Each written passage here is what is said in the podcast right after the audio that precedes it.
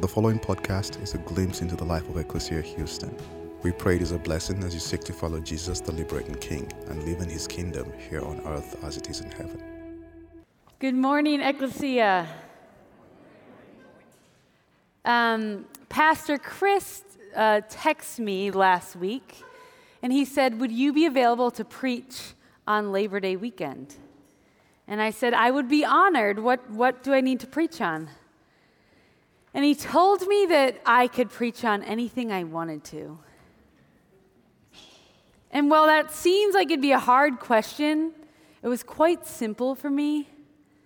Because there is one thing in the Christian faith, in the, in the Christian tradition, that I cannot wrap my mind around.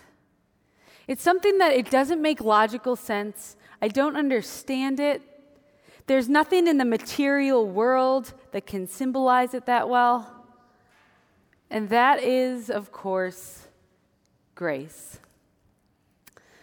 Um, if any of you guys have ever come here to a service before, we often, um, b- before the Christmas Eve service, we all have a candle and we light everybody's candle.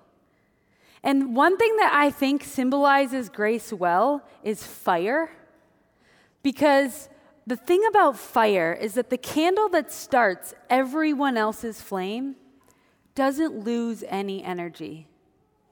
It's the exact same size as it was before distributing all of its energy to everyone else. And I think that's a good example of how grace works because it's an unlimited resource that just doesn't run out. And I had the honor of doing a wedding ceremony. Um, I got to marry my brother. I, I didn't marry my brother. um, I got to marry my brother to his wife in Breckenridge, Colorado. And if you've ever gone to a Christian um, wedding ceremony, you know that there's a part in the service where they do the unity candle. And the bride has a candle and the groom has a candle. And together they create something new. And they light this one candle with their two flames to symbolize two becoming one. They're creating something new, something exciting, something shared. And while I think that metaphor is brilliant, I think what happens next is even more brilliant. What happens next is when the bride and groom light a new fire, they keep their own candles lit and set them beside the unity candle. And isn't that how the best marriages, relationships, friendships work? That you're not required to dim your light so that another thing can shine? But that the three new candles can exist and coexist together and burn just as bright. And in fact, you can give to your marriage without needing to dim or control the amount of light you already have. And so I love this example of fire and grace. And as we read Matthew 20, which is a parable that Jesus told, I want you to think about the Christmas Eve service and how the very first candle that lit all the other candles has the same energy as the last candle to be lit. So think about that analogy as we read Matthew 20. Um, I also want to warn you I've been sitting in your chairs before, and I don't really always listen when there's a lot of words on the screen. I tend to zone out. And for this story, it's going to be long, it's going to be me reading this story, then I'm going to do a brief summary.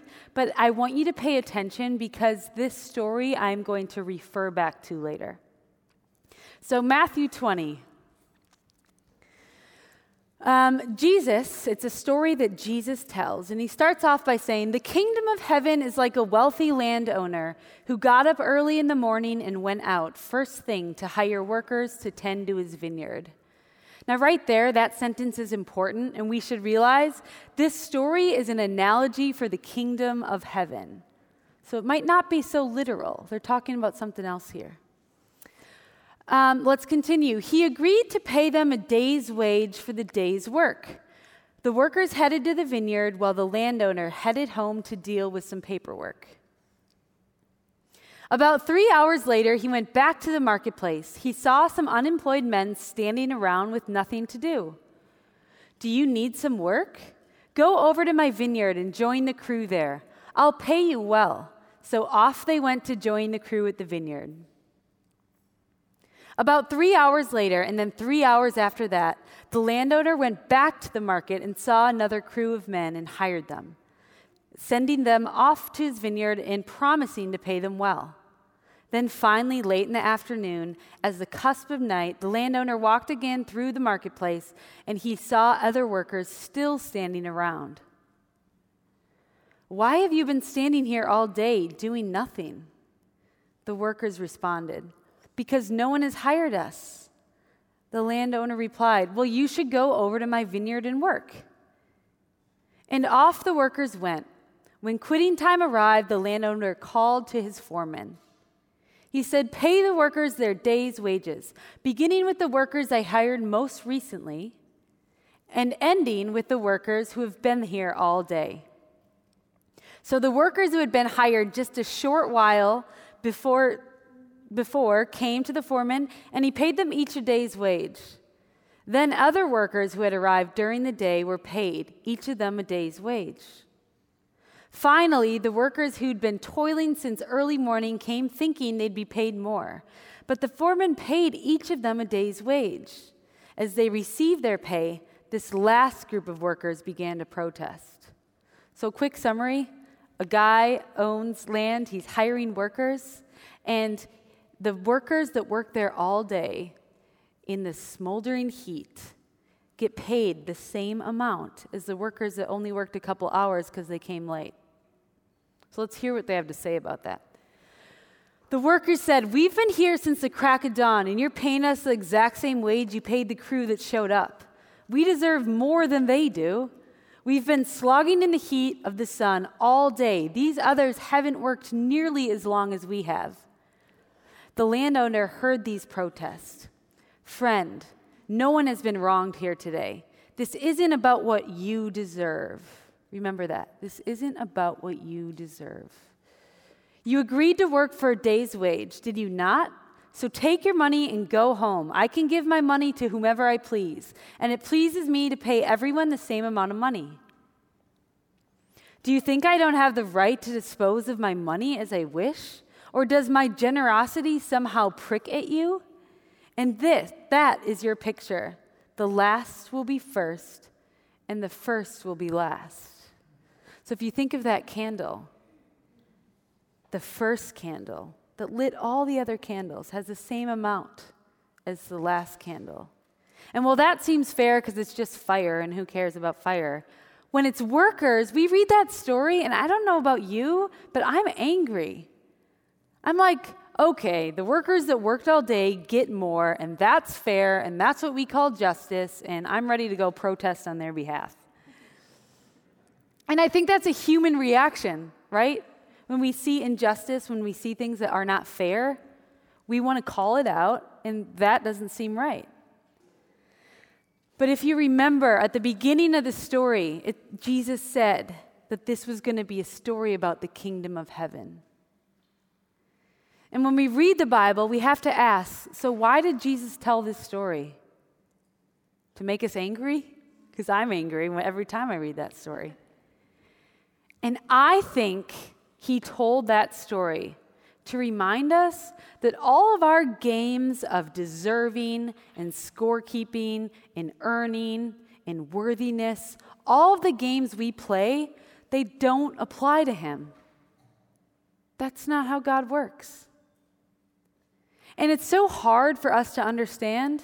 And I don't understand grace. There's so much mystery in it because it doesn't make logical sense in the material human world. Um, I, I didn't know what grace meant. I, I grew up in, as a Christian. Um, I, my grandpa was a pastor. My parents were very religious. We went to church every Sunday. I taught Sunday school in college. I grew up, quote unquote, religious. But I didn't know this interpretation of grace. In fact, I remember being little and praying to God and just being so sorry and just thinking, I hope that guy in the sky just doesn't think I'm a horrible person today. Because I didn't know I didn't have to earn it. And it wasn't until 2010 that I really learned what grace actually meant. But like many things in life, I learned it the hard way. I learned it the really hard way. Um, in order to tell this story, I'm going to backtrack a little bit. Um, so, in third grade, I was diagnosed with OCD. And I, I was washing my hands every five minutes, and my hands were bloody, and we had to put Vaseline on them, and it was gross and embarrassing, and I hated it. And my mom worked at my school, so she could leave, see me going to the bathroom, going to the bathroom, going to the bathroom. She knew what I was doing. And I felt so stupid. I didn't know why I was doing it. And I also started um, some religious rituals at that time. So things like at three o'clock, I, I promise you, God, I'll tap my shoulder three times. And so I'd make these arbitrary promises to God, and three o'clock would come, and I'd tap my shoulder three times, but I'd wait for three o'clock anxiously. And uh, it felt weird. I didn't understand it. Um, and my parents got me help. So I went to therapy, I did CBT. I responded well to cognitive behavioral therapy, so I didn't have to go on any medication for it. And honestly, I've figured out pretty early that if I channeled my obsessions towards productive things, that this could actually work in my advantage. So I shot 2,000 shots every week in my driveway. Basketball. Not, this is Texas, I know. Tech, guys. um, I grew up in Wisconsin, so it didn't even dawn on me that could be. Um, so I, I shot 2,000 shots every week on my basketball hoop. And if I had a bad set of 100, I'd say, that doesn't count. That's pathetic. Get on the free throw line, do it again. And the thing about this was it was rewarding because people would admire my work ethic. I did well. I scored a lot of points. And I had I channeled it towards getting good grades, and I was able to find lanes for my obsessions to be productive. And so I grew up pretty healthy and pretty productive. And in college, I got prescribed a prescription medication that I almost immediately became addicted to. And that first week, I started to abuse it, taking more than I was prescribed. I would run out early. I knew the kids on campus that could get me more. And I was an overachiever. I was a Christian. I taught Sunday school. I was playing basketball. I had a lot of friends. Like, why was I doing this? I didn't know. And, and why couldn't I stop? And I was able to hide it really well. My, my job was to make sure nobody knew. I'd put it in Advil containers. I'd go to the bathroom during class and take another. And although it wasn't it, it was a huge problem, but I was abusing it in amounts where it wouldn't be a lethal overdose. And when my boyfriend at the time got drafted in the 2010 NFL draft to go play for the Houston Texans, he wanted me to come to Texas with him. And I graduated and moved to Texas. And for the first time in my life, I had something called free time. And I didn't know exactly what I wanted to do, who I wanted to be, what I cared about. I didn't have any friends or family in this new big state, in this new city. I'm from a small town in Wisconsin, so Houston was like, whoa. And I started to abuse this prescription medication more and more to the point where I was going to the ER regularly um, nobody knew outside of my boyfriend at the time, Garrett. He had a feeling that it was becoming a problem. And then, well, my husband, or uh, soon to be husband at the time, was in training camp I had was up late one night, and in my loneliness and shame, I took way too much. And my legs went numb, and it started to get a little blurry. And so I called, I was about to call 911, and I had 9-1, and I was about to hit another one. And I couldn't do it because I thought if an ambulance comes to my apartment and I have to pay for it, and I had student health insurance. I didn't know all the logistics of it. I thought everyone is going to know that I'm a fraud if an ambulance comes. And everyone's going to know that it's a problem. And I'd convinced myself that maybe it wasn't really a problem. Maybe I was okay. That's what addicts do. And so I called a friend who I just had a job interview through. And I said, Hey, can you pick me up at it was 12 o'clock midnight at my apartment. I didn't know her that well. And if you want to not get a job, call them at 12 o'clock and say, Can you pick me up? And um, I told her I was sick. And I said I need to go to the hospital. So she gave me a ride. And I spent the night at Ben Taub. They took my blood pressure when I got in, it was crazy high.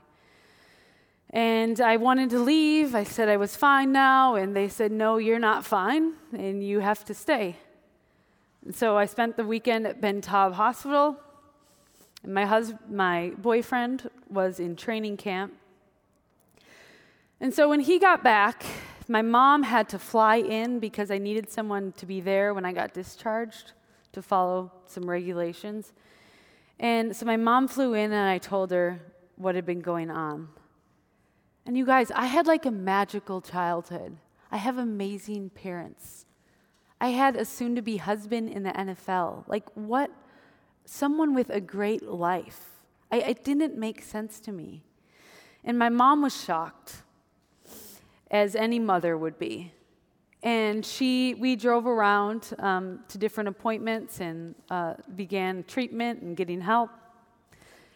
But the next thing was me telling Garrett, who's my husband, that he needs to dodge this bullet. like, I don't know if you've seen my husband, but he's like smoking hot. like, I'm like, come on, you can truly do better. And so I sat down with him and I said, Garrett, you know, you and I both know this is out of control. And I spent the weekend at Ben Taub, and I think you deserve someone that can stay sober and, and uh, maybe someone that can cook too. and he looked at me and he looked mad and he started shaking his head. And he was like, Ericka, I love you. And I think that's what grace is. And I think that's what God thinks when we come to Him. And we think, dude, I'm screwed up. How is this possible? And, and I think God looks at us and He's like, yeah, you're scorekeeping, you're tied to ideas of earning and deserving like the workers, but that's not the rules that grace plays by. And I didn't know that. And I often reached for this prescription medication and abused it when I felt like I wasn't good enough, not even good enough or worthy enough for God. And once I realized what grace meant, I realized that there's no such thing as that. There's no such thing as not being worthy enough for God because it's not something you earn. But we, us Americans, we're so tied to ideas of earning, earning, deserving, that it's hard for us to accept something that we can't earn. So I learned four things throughout my recovery. One is the reason I'm a Christian is because that Christian story is too good and too true to be ignored. When I think about crucifixion and resurrection, it's such an aha moment for me. Because guess what? There is no resurrection without a crucifixion. And every time I felt pain, I didn't want to go there. So I chose to abuse something. But the only way to get to let something new be born, let new life and growth take place, is to feel the pain. And that's what Jesus did. He was crucified and then resurrected. He didn't try to go around being crucified. And so I think so much of the resurrection story is a story about what to do with our pain, and that's to feel it and not numb it. And I know this story might seem extreme for some of you because you've never been addicted to a prescription medication, but I think we're all addicted to something. I think if we're, be, uh, we're being honest, we use overworking, we use food, we use gossip, we use all different kinds of things when we're in pain to get out of it. And I think what this story taught me is that the way to transformation was through. There's a reason we use the word through. I'm going through something, because you have to go through it. Um, I also think the disease model of addiction is completely necessary because there's a difference between shame and guilt. And I didn't know this at the time. But I was living with shame, and shame tells you, tells yourself, I am bad. I am gross. I am, what's wrong with me? I'm crazy. That's shame. Guilt says, I did something bad. I made bad decisions about what to do with my pain. And so there's a difference between guilt and shame. Uh, the second thing I learned is that being human can be so beautiful, but it also can be really weird and awkward and sweaty and frizzy. And we, when we keep showing up for the discomfort, we're doing exactly what Jesus did. I mean, Jesus came here as a human, stuck in his five senses, just like us, feeling it all. I often think if Jesus ever ate some bread and like had a piece of bread in his teeth, like he probably felt awkward when someone told him because he was human, and that's part of being human. Um, I think the embodiment story of Jesus is just as fascinating as the resurrection. And Rachel Held Evans, one of my favorite theologians, she says, I know the resurrection is supposed to be the main thing, but the incarnation is, to me, the most beautiful and stunning part of the Christian tradition. Third, I learned that grace is in overpowering more than it is in making up for. I think we often use this language that when I'm a sinner, Jesus will make up for it because I'm so bad and I need my debt to be made up for. But I really think that God's love is so overpowering that He just overpowers any inadequacies that we have. And Richard Rohr, um, another, he's a, Catholic um, Franciscan friar, and he's a pretty famous theologian, he says God is often more a verb than a noun.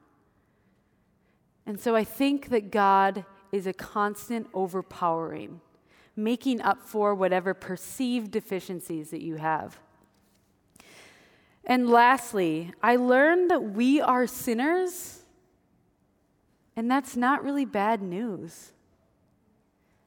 I mean, if you think about it, there would be no need for grace if there was no sin. And I know friends that say, Yeah, I used to go to church, but I was just like told I was a sinner. And it made me feel bad, so I don't go to church. And I think because I know what grace means now, that does not threaten me that we're sinners. I already know that, and it doesn't bother me anymore. Um, I also have heard a reaction to this interpretation of grace. And someone once said, Well, if grace is just a free for all, then what's the incentive to ever be a good person? You can just be bad and God will love you anyways. And I disagree with that because I think when you receive undeserved love, you're so much more likely to give it. And my bet is that if you are someone who's moving through the world acting like you are enough, like you are loved, like you are human, and that's okay, that that's also going to be how you treat other people.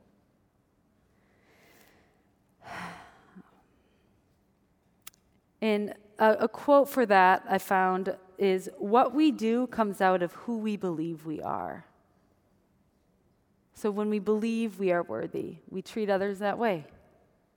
Now, before I end with some quotes, I want to make two disclaimers because I know that stories of addiction are sensitive and that this really wasn't a story of addiction, it was a story about grace. So, the first disclaimer I want to make is that medication can be really good. I told a story about addiction, not using therapeutic amounts of medication for a chemical imbalance. That is totally different. In fact, one of my favorite authors says, Jesus loves me, this I know for he gave me Lexapro. and I think that's a brave analogy that, that, let's not confuse my addiction with mental health, okay? That there are people that need pills and they take them as prescribed responsibly to restore a chemical imbalance, okay? So that's one disclaimer. The second one is that this is also not a story about what to do with addicts. Um, my husband loved me unconditionally, but sometimes love looks like kicking someone out of a house. Sometimes love looks like not enabling. And so, while this story was an example of grace, it's not an example of what everyone should do for everyone else, okay? Those are my two disclaimers. Um, let's jump to a couple quotes. We're ending on some quotes on grace. Um, I have three from Bob Goff, and I love these. It says, Grace draws a circle around everyone and says they're in. We will become in our lives what we do with our love. Most people need, need love and acceptance a lot more than they need advice. Uh, Anne Lamott, one of my favorite authors, and this is probably my favorite statement on grace.